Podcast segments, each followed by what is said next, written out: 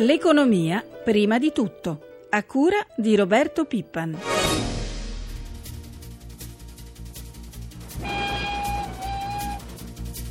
Sono costretto a calcolare vari treni che ritardano, che saltano le corse, stamattina ne ha saltate due.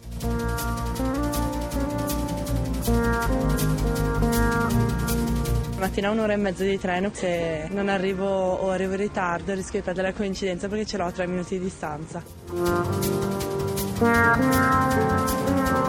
Sento indignato come pendolare perché mi rendo conto che veniamo trattati come gli ultimi degli esseri viventi. Caro bestiame lo chiamo gli animali viaggiano meglio.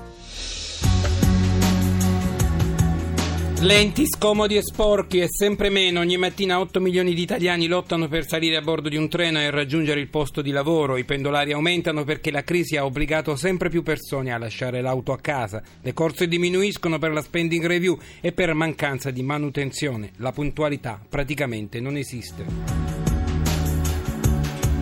Sui mercati l'attenzione è concentrata la prossima settimana quando finalmente Mario Draghi passerà all'azione con nuove misure antideflazione. Ieri ne ha parlato con l'azionista di riferimento diciamo, dell'Eurozona, la cancelliera tedesca Merkel. Segreto l'esito del faccia a faccia. È il primo incontro dopo che la Corte di Berlino ha rinviato a quella dell'Unione a Bruxelles il verdetto sul piano di aiuti alle banche voluto proprio da Draghi. Intanto l'effetto Renzi sui titoli di Stato italiani. Dopo il CTZ, nuovo minimo storico per i bot in asta ieri.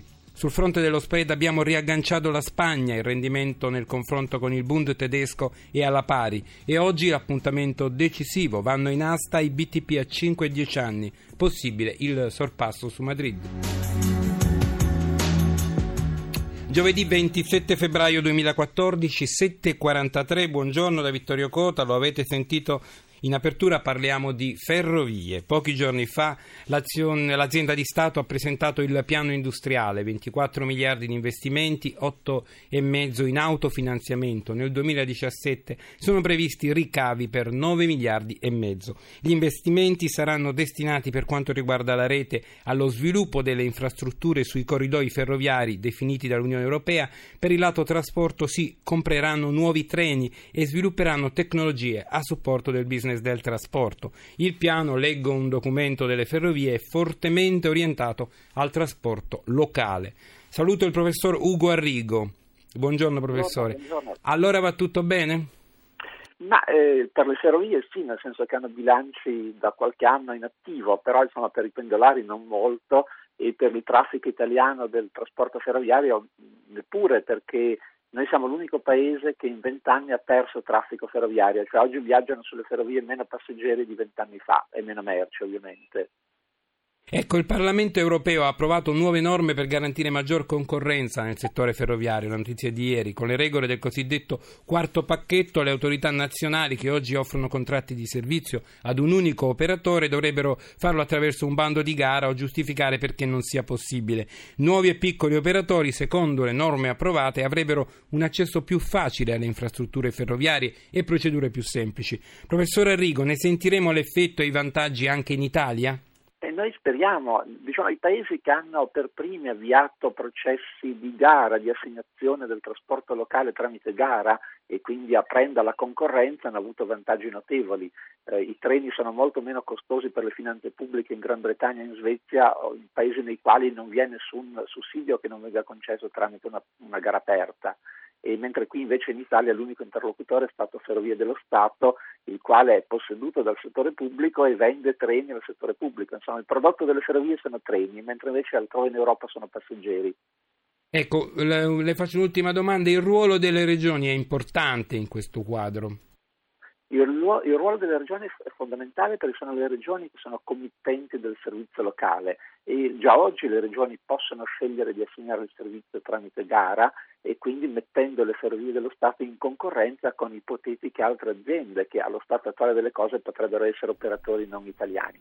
Pare che il Veneto sia avviato eh, seriamente su questa strada, eh, l'Emilia ha avviato gare però non sono soddisfattissimo del modo con cui è stata scritta, aveva provato il governatore eh, il governatore Mercedes Bresso in Piemonte, ma poi la gara piemontese è stata interrotta a causa del passaggio di consegne con il suo successore Concotta e quindi direi che il, il ruolo delle regioni è assolutamente fondamentale. Io la ringrazio e saluto Mauro Zanini, vicepresidente di Federconsumatori. Voi raccogliete la rabbia di milioni di pendolari alle prese ogni mattina con il vero e proprio dramma del prendere il treno per andare al lavoro. Ecco, cosa vi dicono questi pendolari e cosa chiedono? Più treni, eh, maggiori finanziamenti? Ah, intanto buongiorno a tutti quanti, credo che soprattutto le proteste che riceviamo continuamente giorno per giorno in tutte le nostre sedi sono soprattutto il problema dell'affollamento, soprattutto per quanto riguarda i orari scolastici, nel trasporto pubblico locale, il tema delle pulizie, dei bagni inagibili in molti casi, chiusi, i vagoni che a volte non, sono, non funzionano l'impianto di riscaldamento né d'estate il, l'impianto di condizionamento eh, scarsi controlli, eh, problemi di sicurezza, problemi a volte di furti, eh, vi è un problema dilagante di un'evasione anche tariffaria che a volte ci vengono segnalate anche da singoli cittadini che, sono, che hanno molto senso civico e vedono questa situazione eh, degradare sotto gli occhi di tutti. Il tema anche della puntualità è un altro tema questo che si fa molto sentire, oltre a quello che abbiamo appena sentito anche nell'introduzione della trasmissione, il tema degli annullamenti continui senza preavviso eh, insomma, siamo di fronte a una eh. situazione che in molti casi è proprio da, da terzo o quarto mondo. Ecco, Zanini, volevo chiederle una cosa. Dato che per quanto riguarda il trasporto pubblico locale, come dicevamo prima, la palla ce l'hanno un po' le regioni che finanziano. Certo. Voi li avete incontrati, gli assessori regionali, insomma, gli avete presentato questa situazione che credo conoscano bene, insomma, però dipende dalle casse delle regioni. Certo. Certo, diciamo, abbiamo incontrato il coordinamento delle regioni che hanno rapporto al coordinamento delle regioni sul tema del trasporto e su questo vi sono realtà più avanti, più attente nel monitorare il fabbisogno della domanda, nel riuscire a, essere, a spendere meno e meglio. Questo è un po' il vero obiettivo che noi abbiamo chiesto a loro e soprattutto di avere un rapporto diverso con le associazioni dei consumatori, con i comitati presenti, dei pendolari, perché insomma, bisogna rendere trasparente il rapporto e soprattutto puntare a rinnovare il, il parco, parco, mezzi, il parco mezzi. e questo è un problema eh, diciamo fondamentale perché eh, ne va della, della, qualità del servizio del prestato. Io la ringrazio. E su questo troviamo molta Abbiamo... attenzione in alcuni, ma però scarsa operatività e credibilità in tante altre parti. Grazie a Mauro Zanini, vicepresidente di Feder Consumatori.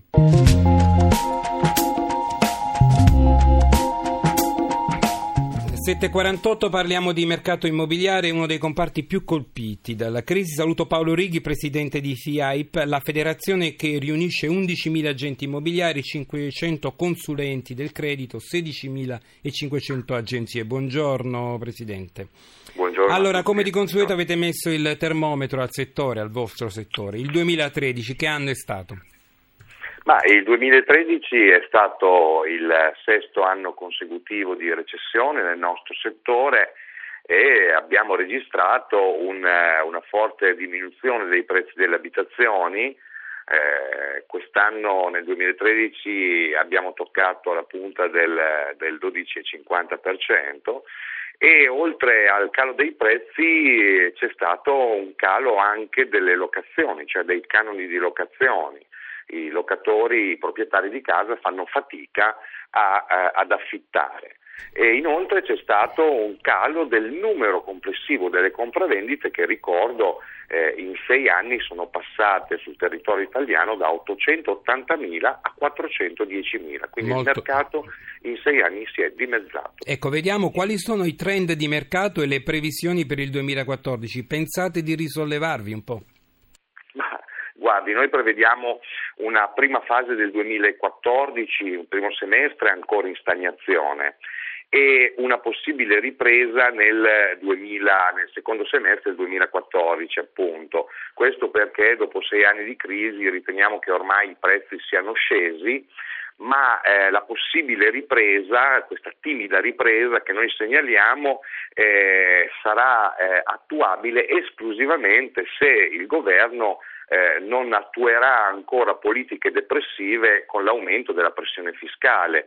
Negli ultimi tre mesi eh, tutti si ricorderanno il balletto della Tasi, della eh, IUC, dei certo. vari nomi che sono stati messi e, del, e della confusione che, che ha generato fatto. poi anche. Esatto, mm. i mercati hanno bisogno di certezze eh, i cittadini per acquistare la casa devono sapere quanto peserà poi il carico fiscale per il proprio mantenimento, appunto, certo. e noi invochiamo e chiediamo a questo nuovo governo, al governo Renzi, una stabilità e possibilmente una riduzione della pressione fiscale. Grazie a Paolo Righi, Presidente della Federazione degli Agenti Immobiliari Professionali. 7.51 è il momento di parlare di fisco e con noi Stefania Lucchese che è la responsabile dell'assistenza agli intermediari dell'Agenzia delle Entrate. Buongiorno dottoressa e grazie di essere con noi questa mattina.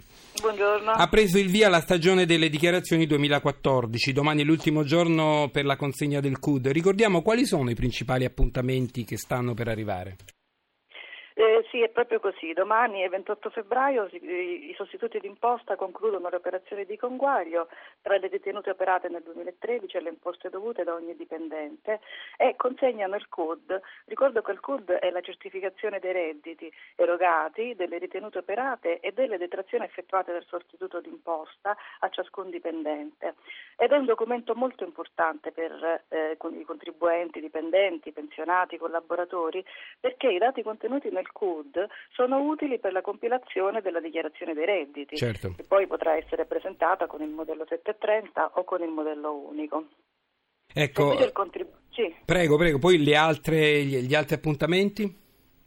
Sempre entro il 28 ehm, febbraio ricordo due appuntamenti che sono utili da ricordare per i titolari di partita IVA. Il primo riguarda gli studi di settore, e cioè i piccoli imprenditori, i professionisti che non sono in linea con gli studi di settore eh, e che però ritengono che vi siano delle circostanze che giustificano lo scostamento delle risultanze, da, delle risultanze dal proprio studio di settore, possono segnalare all'Agenzia delle Entrate eh, utilizzando un apposito software e eh, proprio entro il 28 febbraio possono appunto eh, comunicare i dati e le informazioni utili a giustificare la situazione di non congruità, di non coerenza e di non normalità con riferimento alle dichiarazioni relative al periodo d'imposta 2012.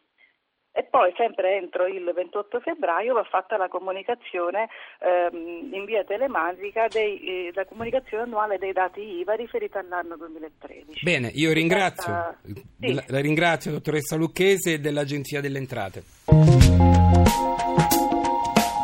È il consueto momento dei mercati, sono le 7.53 con noi da Milano Alberto Barbagallo. Ieri le borse hanno chiuso deboli, oggi come stanno partendo? Come sono andate quelle asiatiche? Buongiorno Vittorio, Tokyo ha chiuso con un meno 0,32%, Hong Kong finora guadagna l'1,26%, Shanghai più 0,55% e Singapore più 0,14%. Dunque contrastate le borse asiatiche dopo che Wall Street ieri ha chiuso in lieve rialzo. Le piazze europee male ieri intorno a meno 0,40% e anche il nostro Fuzimib ha chiuso a meno 0,37%. Andiamo subito a livello dello spread dopo il quasi sorpasso alla Spagna di cui abbiamo parlato prima prima. Sì, lo spread BTP Bund è sceso a 192 punti base. Ieri successo dell'asta dei bot collocati per 8 miliardi e mezzo di euro con rendimento al minimo storico 0,45%.